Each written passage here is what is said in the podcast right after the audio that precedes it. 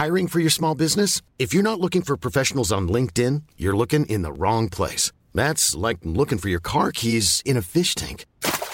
LinkedIn helps you hire professionals you can't find anywhere else, even those who aren't actively searching for a new job but might be open to the perfect role. In a given month, over 70% of LinkedIn users don't even visit other leading job sites. So start looking in the right place. With LinkedIn, you can hire professionals like a professional. Post your free job on linkedin.com/people today.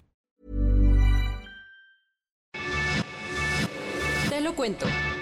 Tu dosis diaria de noticias. Hola, soy Pau Mendieta y aquí te va tu dosis diaria de noticias. Te lo cuenta, te lo cuento. Ojo por ojo. Irán le pidió a la Interpol que emita una orden de arresto contra Donald Trump por la muerte del general Qasem Soleimani. El gobierno iraní sigue enojadísimo porque en enero de este año, el ejército estadounidense mató a Qasem Soleimani, el líder de su guardia revolucionaria. Lo nuevo, el fiscal general de Teherán le pidió a la Interpol que emita una ficha roja contra el presidente de Estados Unidos y otros 35 funcionarios y militares estadounidenses a los que acusa de asesinato y atentados terroristas. Sin embargo, es prácticamente imposible que esto proceda porque la Carta Fundacional de la organización deja muy claro que ellos no se meten en cuestiones políticas, militares, religiosas o raciales. Así que para muchos el anuncio solo es propaganda al interior de Irán y es muy poco probable que veamos la foto de Trump en la página de los más buscados de la Interpol. Lo que sí es que esto coincide con las intenciones de Washington de extender las sanciones que la ONU le ha impuesto a Teherán por su programa nuclear y que terminan en octubre, por lo que solo le echa limoncito a la herida entre ambos países. El verano llegó y a todos nos surge un descansito, pero algunos tendrán que quedarse a chambear un rato más. ¿Cómo quiénes? Los diputados, ya que el Pleno de la Comisión Permanente acordó 2 periodos extraordinarios de sesiones, uno a partir de hoy para poder discutir 4 leyes para la entrada en vigor del TMEC y el otro para el 22 de julio, donde elegirán a 4 consejeros del INE.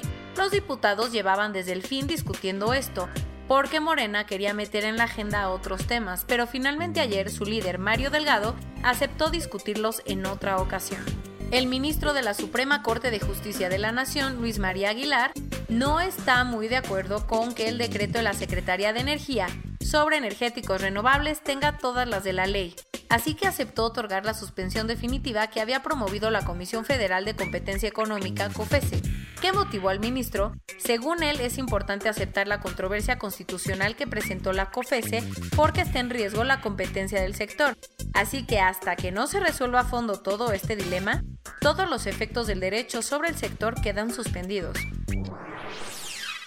El gobierno confirmó que hay avances en la investigación sobre los 43 normalistas de Ayotzinapa. Las últimas noticias. La Fiscalía General de la República detuvo el pasado 24 de junio a Ángel Casarrubias Salgado, alias el Mochomos, el líder del grupo Guerreros Unidos. Acuérdate que según la versión oficial del gobierno, este es el grupo al que el presidente municipal de Iguala entregó a los estudiantes para que los asesinaran. La detención sucedió en Metepec, en el Estado de México, pero Casarrubias fue trasladado al penal de máxima seguridad del Altiplano, donde tendrá que esperar a que un juez decida si lo vincula a proceso. Netflix está preparando un nuevo documental que está dando mucho de qué hablar. Resulta que Eva Duvernay, la directora de Así Nos Ven, va a llevar a la pantalla chica la historia de la adolescencia de Colin Kaepernick, el jugador de la NFL que se quedó fuera de las canchas desde 2016 por protestar contra el racismo y brutalidad policíaca, hincándose durante el himno nacional antes de los partidos. Pero todavía habrá que esperar, porque Colin in Black and White aún no tiene fecha de estreno. Ya te habíamos contado que entre los planes del primer ministro israelí Bibi Netanyahu está que a partir de mañana comience un proceso para controlar formalmente algunas zonas de Cisjordania, pero al parecer esos planes se están complicando porque su primer ministro alterno, Benny Gantz, no está tan de acuerdo. ¿Y eso? Ayer Benny le dijo al enviado especial de Trump en Israel que la fecha no era muy sagrada y que el país tiene que lidiar primero con la pandemia. Así que solo queda esperar al 1 de julio para ver si Bibi cumple su promesa. Corona News Global, en el mundo. Ya hay más de 10.268.000 casos y hasta ayer en la noche al menos 504.000 personas habían muerto. El doctor Anthony Fauci, director del Instituto Nacional de Alergias y Enfermedades Infecciosas de Estados Unidos, dijo que si la efectividad de la vacuna ronda en el 75% y muchos estadounidenses no se la ponen, va a ser prácticamente imposible conseguir la inmunidad de rebaño. Científicos del Instituto Nacional para la Excelencia en la Salud y el Cuidado de Reino Unido dijeron que no hay evidencia de que la vitamina D previene el contagio de SARS-CoV-2. La Unión Europea presentó una lista de 15 países a los que abrirá sus fronteras para las vacaciones, a los que no dejarán pasar a los ciudadanos de Estados Unidos, México, Rusia, Brasil, India y otros 145 países. En México, hasta ayer en la noche, 220.657 personas se habían enfermado de COVID-19 y desafortunadamente 27.121 habían muerto. El Metro de la Ciudad de México confirmó que 18 de sus trabajadores han muerto por la enfermedad. Con la pandemia, las demandas por despidos injustificados ante la Junta de Conciliación y Arbitraje se han acumulado, haciendo que se haga mucho más lento el proceso. ¿Qué tanto? Algunos casos se podrían resolver hasta 2024. ¿Sabes cuántos contagios hay en tu colonia? El gobierno de la Ciudad de México armó un mapa donde puedes ver los casos positivos por colonia y alcaldía. Adiós a The Strokes y Tame Impala. Finalmente, el festival Tecate Pal Norte 2020 que se celebra en Monterrey fue cancelado. Y hablando de Nuevo León, aguas, porque quien ponga en riesgo a la población sabiendo que está contagiado podría pasar hasta 3 años en la cárcel.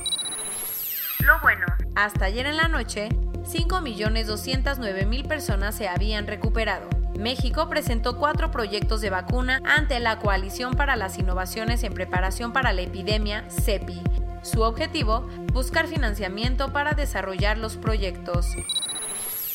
La OMS reportó ayer que hay 149 ensayos clínicos para desarrollar una vacuna contra el COVID-19. 17 de esos ya están en pruebas con humanos. A pesar de Trump, Estados Unidos va a participar la próxima semana en una cumbre convocada por la Agencia Internacional de Energía para discutir una recuperación verde de la economía. La farmacéutica Gilead ya tiene todo listo para sacar la primera terapia aprobada para tratar el coronavirus. El detallito, cada dosis cuesta $390, o sea, $2,340 todo el tratamiento. Y esto es todo por hoy. Nos vemos mañana con tu nueva dosis de noticias. Pau Mendieta se despide.